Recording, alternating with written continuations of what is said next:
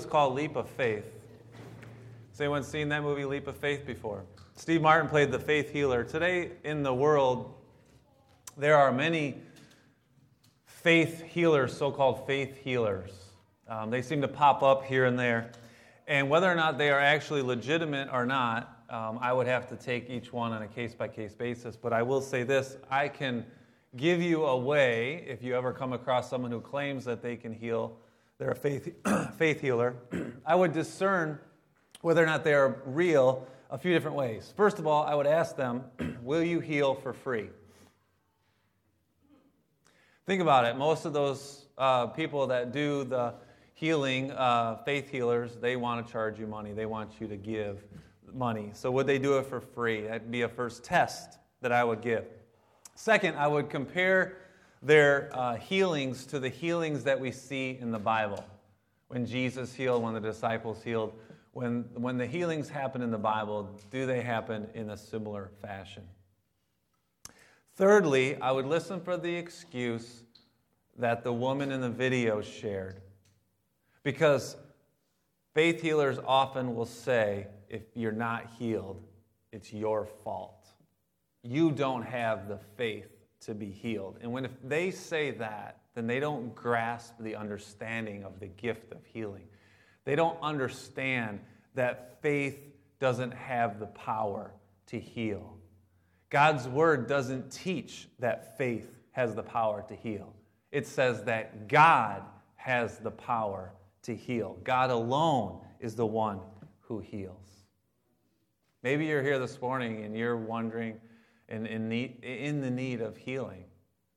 Maybe you've been praying for someone to be healed.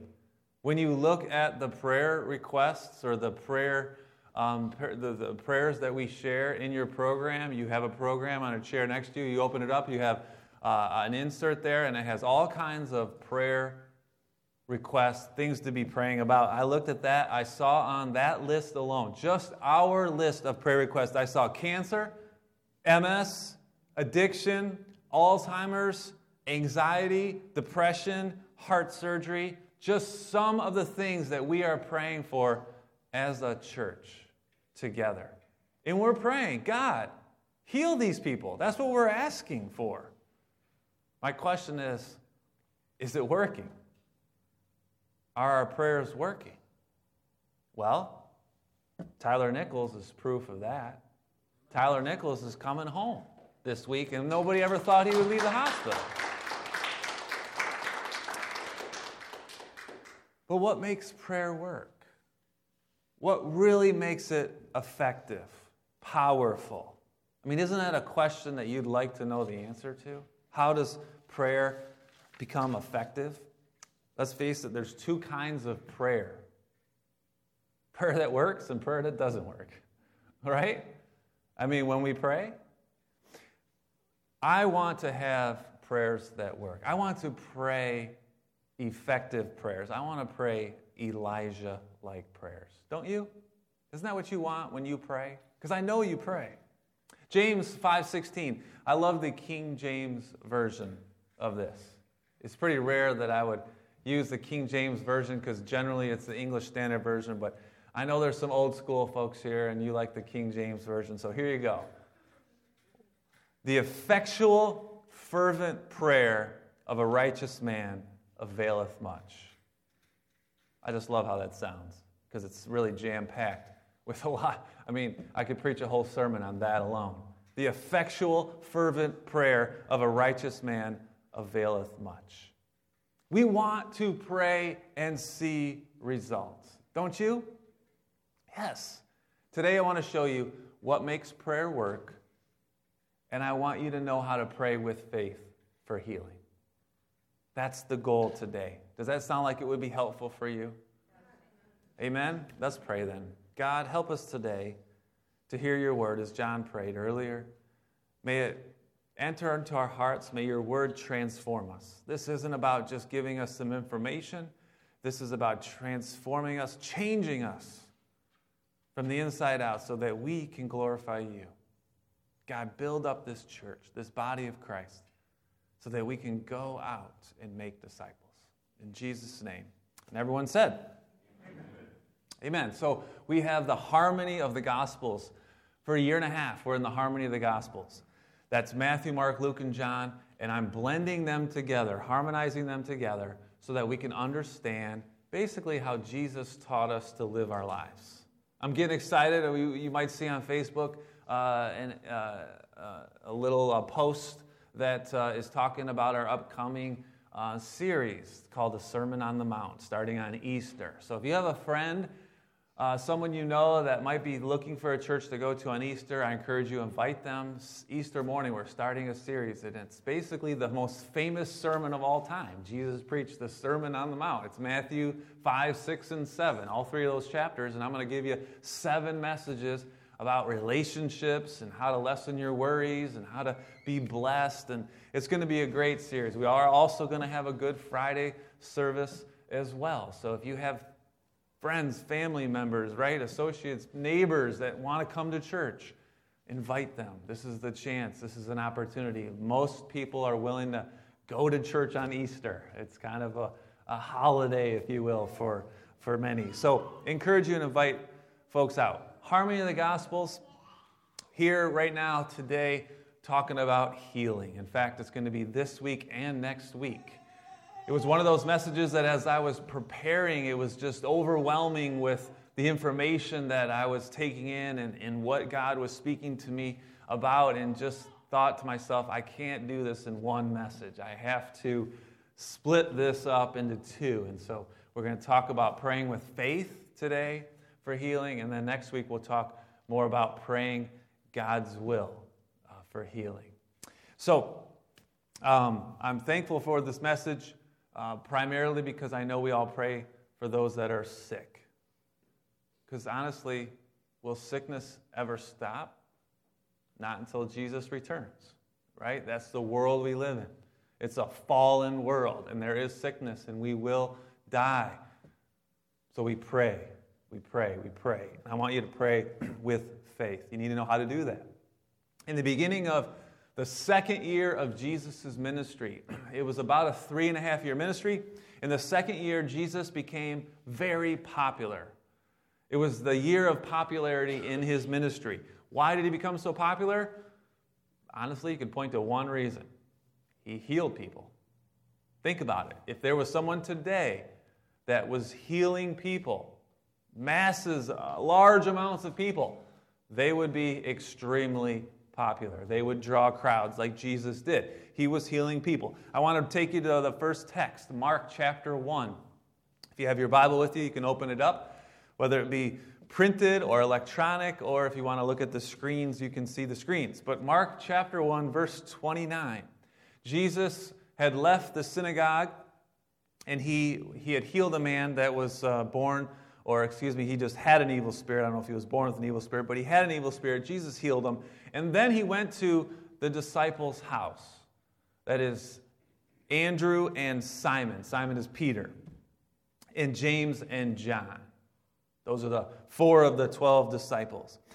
And it was Simon Peter's house, and it was Simon's mother in law who was ill with a fever. Immediately, they told Jesus about her. Isn't that nice of Peter? He cares about his mother in law.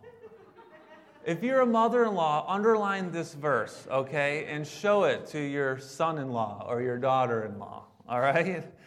He cares about her. Isn't that sweet? So Jesus came and took Peter's mother in law by the hand, lifted her up, healed immediately. Fever left her, and she began to serve them. And I love that because that's kind of what moms do, right? That's just how they feel most comfortable. Let's feed the boys. Let's make some lamb chops and feed them. So they had this great meal. And then after the meal, verse 32, that evening at sundown, they brought to Jesus all who were sick and oppressed by demons. The whole city was gathered. That's Bethsaida, that's where he lived. At the door, they were there. He healed them who were sick with various diseases. He cast out many demons, and he would not permit the demons to speak because they knew him. Well, you read that and you think, whoa, how did they know Jesus? And the answer is demons are fallen angels. They had been in heaven at one point with Jesus because Jesus always was. So here you have a long day of ministry. Jesus was wiped out. There have been many Mondays where I thought to myself, I'm going to take the morning off because I'm tired. Jesus wakes up, it says in verse 35, early in the morning. It was still dark. And he goes out of the house to a desolate place. And what did he do? He prayed. He prayed. That's what Jesus often did. He prayed. He connected with his Father. What do you suppose he prayed? I think I know what he prayed. I think he prayed, Father, I thank you for what you did yesterday. It was a busy day of ministry. Many people were healed. I thank you for healing those people. And then he prayed, Father, what are we going to do today? Because I want to join in that work. Think about that prayer. Make that your daily prayer. Thank you, Father, for what you did yesterday, and thank you for what you're going to do today. Open my eyes to see so I can join you in your work. Let that be your daily prayer. Jesus was clearly a healer, given the power to heal by his heavenly Father. But then we have to ask ourselves, as we read through these healings, and I show you these examples, what role does faith play? What role does faith play in these healings? And I want you to see some of the examples because I believe faith matters. It doesn't have power to heal, but it certainly matters. As we see, give you some examples. Jesus went back to his hometown in Nazareth. He says that famous line a prophet is without honor in his own country, right? In his own hometown.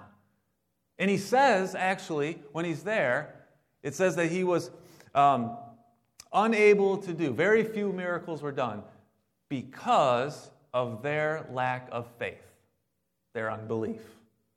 Now, right there, you think to yourself, or you see clearly, faith matters, right? Faith matters.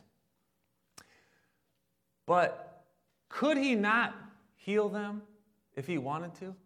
Or should I say, could he have healed them if he wanted to?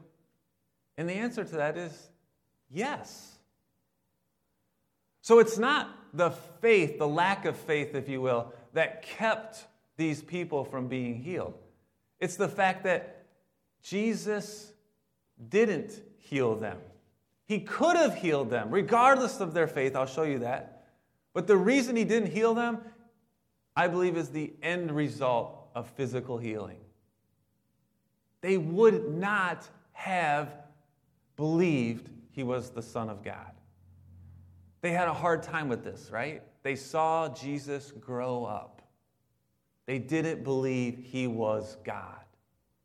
And so, therefore, they didn't receive healings, miracles. Jesus physically healed to lead a person to spiritual healing. That's something you have to understand. Physical healing is not as important as spiritual healing. And more on that next week. That's kind of what next week's all about. But I wanted to touch on that. Second type of people that Jesus encountered, and, and we see faith in interacting and, and interweaved here, is those who had great faith. Many times, as you read through the Gospels, you'll see there was a woman with bleeding issues who came to him when he was walking somewhere and wanted to be healed. And there were the 10 lepers that wanted to be healed. And then there was the blind beggar who came to him and wanted to be healed. And Jesus healed them, and he said this Your faith has made you well. And I know you've read that before or you've heard that before and you saw that and you probably thought to yourself, look, right there, faith makes you well. Right? Faith. And, and I guarantee you, those faith healers will spout those lines out, will quote those verses. Your faith has made you well. But that statement does not indicate that faith has the power to heal. It just says that faith matters. Doesn't have the power to heal, it, but it matters. You'll see why in the next example. John chapter 5. There's an invalid at the pool of Bethesda. I think 38 years he had been an invalid, not, not able to walk. He does not show faith. He does not even ask to be healed. And Jesus is there, and you have to understand the picture here. There's probably hundreds of people around this pool of Bethesda because it's known for when the water is stirred, it's stirred by the angels, and the first one to put their feet in or their hand in gets healed. That's the scene. And out of all the people, Jesus goes to one person and heals one person who doesn't even ask for it, doesn't show faith, and he heals just that one.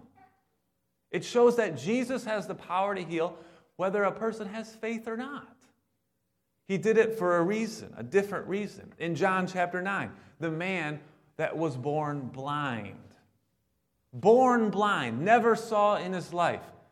The disciples said to Jesus, um, Is it because he sinned or his parents sinned that he was born blind? And Jesus responds, Nope. This man doesn't put any faith in Jesus. He says, Nope, this is so that you can see the power of God at work in this man's life. And what happens is he's healed, he can see, and then he worships Jesus. Then he believes. Jesus healed some without any faith on their part. Faith came after. And this is my proof that faith doesn't have the power to heal God alone has the power to heal. It's important for you to understand that so you know how to pray with faith. You have to understand that. It's not your faith that has the power to heal, it's God who has the power to heal. So here's the big question How do you pray powerful prayers? How do you pray effective prayers? The answer is faith. Now, don't get mad at me. Don't throw tomatoes at me, all right? Or donuts or cantaloupe. There was some cantaloupe floating around on the ground there. Don't throw that at me, okay? Bear with me. I'll help you understand. Faith doesn't have power, okay? But faith matters because faith plugs the need into the power source. Faith moves. I have an illustration coming so you can grasp it. But I want you to understand the definition of faith defined by God's word. There's a verse in the Bible, anybody know it, that defines faith. It's in Hebrews chapter 11, verse 1. Hebrews 11, 1 says, comes up on the screen, faith is the assurance of what you hope for and the conviction of what you cannot see. And I'll go back to the King James Version, some of you might have memorized it. The substance of things not seen, right? And the evidence. But I like these two words assurance and conviction because I think they imply a couple different things. First of all, we want to pray with faith. To say, I pray with faith, is to say, I pray with assurance and conviction. Or I could say, or conviction, as you'll see. Some of you pray with tremendous faith, tremendous conviction. You're convinced when you pray, God is going to heal this person or yourself, whoever you're praying for. And the reason why you believe it, the reason why you have this faith, is because you've seen God do it and He'll do it again. Maybe that's you. You pray with that kind of faith already. Some of you have really great faith, but you're pretty pragmatic. You know? You're sensible. You know, you, you think to yourself, well, the doctors are saying this, this cancer is really, really bad and there's probably no recovery here. Or maybe you, you, in your pragmatic way, your practical sense, realistic, you're like, well, maybe God's got a different plan. So your faith is kind of halfway. You know what I mean?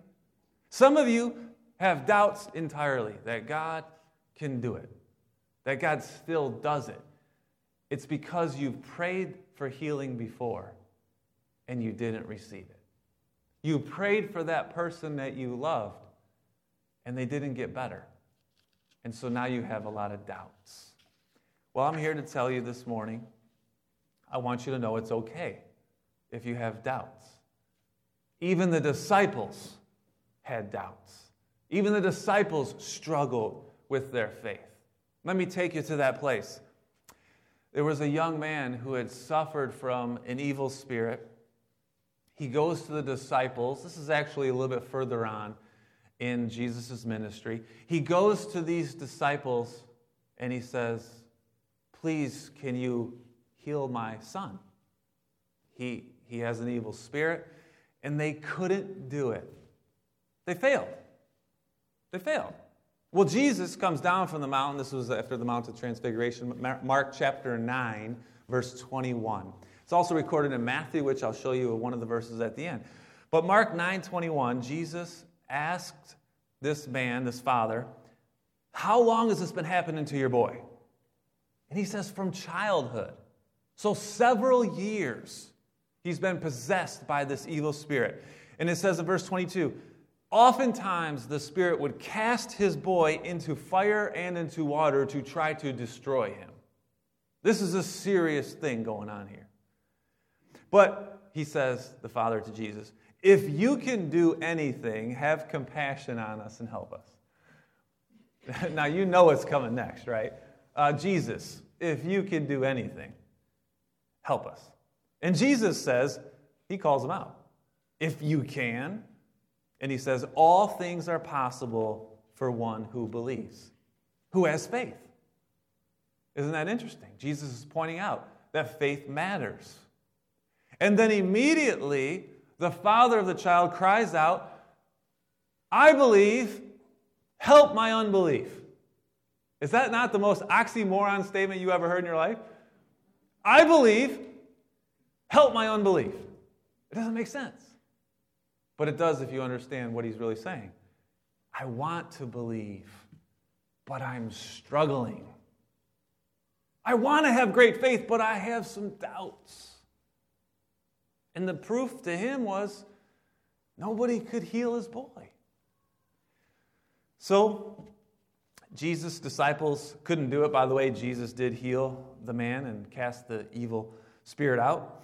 And the disciples come to Jesus, verse 28 of Mark 9, and they go into the house, and the disciples ask him privately because they're so embarrassed, right? They ask him privately, Why could we not do it? I mean, you gave us the ability to do this. Why couldn't we do it? And Jesus says, This kind cannot be driven out anything by anything but prayer, and some manuscripts say, and fasting. Fasting would imply a deeper commitment to prayer. You didn't pray hard enough, is basically what he's saying. Now, if you read Matthew 17 20, if you harmonize the Gospels, you get another thing that Jesus said. Matthew records this Jesus also said, The reason why is because of your little faith. But he says, truly, if you have faith like the grain of a mustard seed, which is tiny, you will say to this mountain, Move from here to there, and it will move, because nothing will be impossible for you. So, by the, those two, two accounts of what Jesus said there, harmonizing the Gospels, we see the disciples did not pray a prayer of faith. They didn't pray with great faith. They didn't pray with assurance and conviction, which is the kind of prayer that needs to be prayed if we want to see results, if we want to see any opportunity or chance of a healing to take place. So, how do we do that? How do we pray? With faith, with assurance and conviction. Let's look at a famous passage, James chapter 5, verses 15 through 18. It says right away, the prayer of faith. This is what I'm talking about, the prayer of faith. The prayer of faith will say, this is James, by the way, this is Jesus' half brother teaching through this letter. that the prayer of faith will save the one who is sick, and the Lord will raise him up. If he's committed sins, he will be forgiven. Therefore, confess your sins to one another, pray for one another that you may be healed. We're going to come back to this next week because this is tying in the spiritual healing with the physical healing. Here's that part, that verse I read earlier, this time in the English Standard Version. The prayer of a righteous person has great power as it is working. Elijah is the prime example James gives. Elijah was a man with a nature like yours. He prayed fervently that it would not rain. For three years and six months, it did not rain on the earth. He prayed again, and heaven gave rain, and the earth bore its fruit. Now, I know many of you have read that verse before and thought to yourself, man, I want to pray like Elijah. Am I right? He prayed. It didn't rain for three and a half years. He prayed again, it rained. But James is saying Elijah is like you, he has a nature like you. I know we think of Elijah uh, as something really super special and put him on this, this, this uh, what do you call it, pedestal, because he's a prophet. But he had a nature like you. He's a man like you. And he prayed a prayer of faith. He prayed a prayer of assurance and conviction. And here's what I want you to understand the assurance came supernaturally. The conviction came from his experience. That's what faith is assurance and conviction. Now, get this the assurance, he's sure it wasn't going to rain for three and a half years. How could he be so sure? How could Elijah pray with assurance? 1 Corinthians 12 7, we see the gifts of the Holy Spirit. You become a Christian, you receive a gift. To each is given the manifestation of the Spirit to build up the church for the common good. Verse 9. Two of the gifts mentioned in this account. One of them is faith. Now, I've read about that before, and I thought to myself, what's so significant about supernatural faith? The answer today. He also mentions, Paul, the writer says, the gifts of healing. Boy, he puts those right together. I think there's a reason for that. These two spiritual gifts that the Holy Spirit gives to us, the church, today. Not just back then, today. Okay?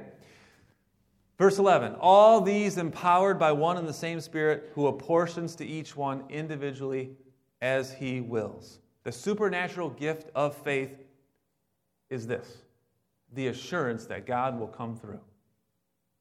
When you have this supernatural gift of faith, you are assured God is going to answer that prayer that you pray.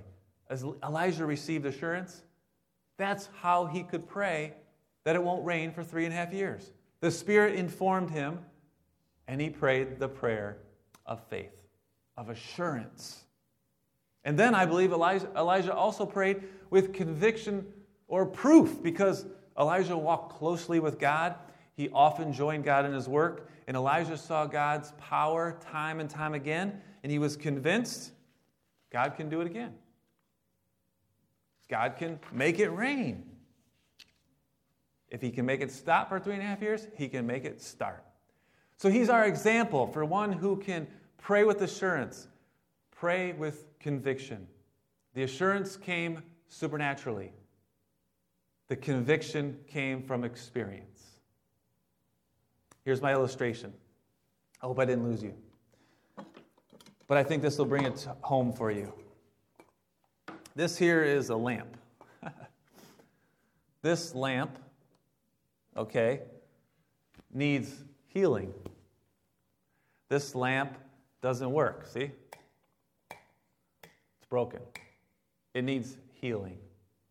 In order for this lamp to be healed, I'm going to pray for it.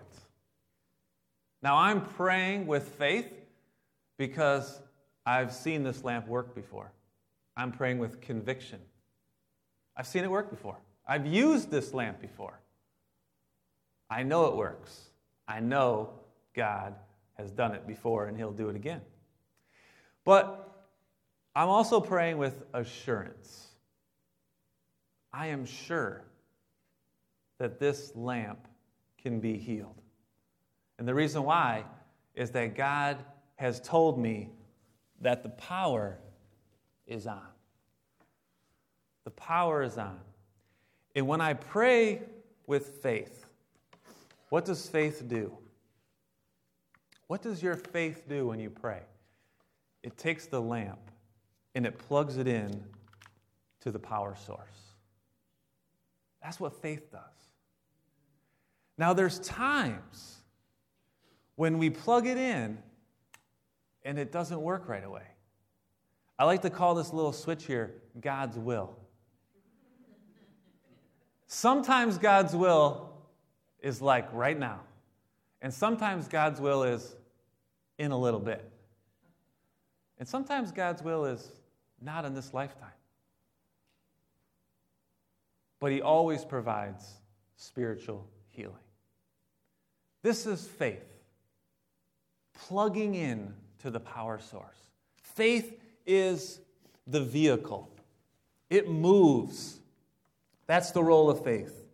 It brings the need to God, it presents the need to the one who can heal. That's God. God has the power to heal. We'll talk about that more next week when we talk about God's will. But I want you to know that you can pray with faith for healing. The key is you know who has the power to heal. You have to understand faith is simply the vehicle that moves the need to God. I think of praying with faith as taking that person you're praying for, taking that need, whatever it is, and placing them at the throne of God. You're just putting them right there. And you know, sometimes you see those people that, man, their prayers are answered all the time. I just think they have that gift of faith, that faith that, that they just walk so closely with God and they just have assurance and conviction and they're, and they're just moving things faster. I feel like. But it's God who has the power to heal. Think about this Jesus said, Your faith has made you well. And maybe before you thought to yourself, faith had the power to heal, but it didn't. What Jesus meant when he said to those people, Your faith has made you well, he's saying, Your faith has brought you to the one who can heal you. Faith brought you to me, and I have the power to heal you. That's how your faith has made you well. So I encourage you with four things. I encourage you to ask God for the gift of faith when you pray. That's the gift of assurance. That's the supernatural gift.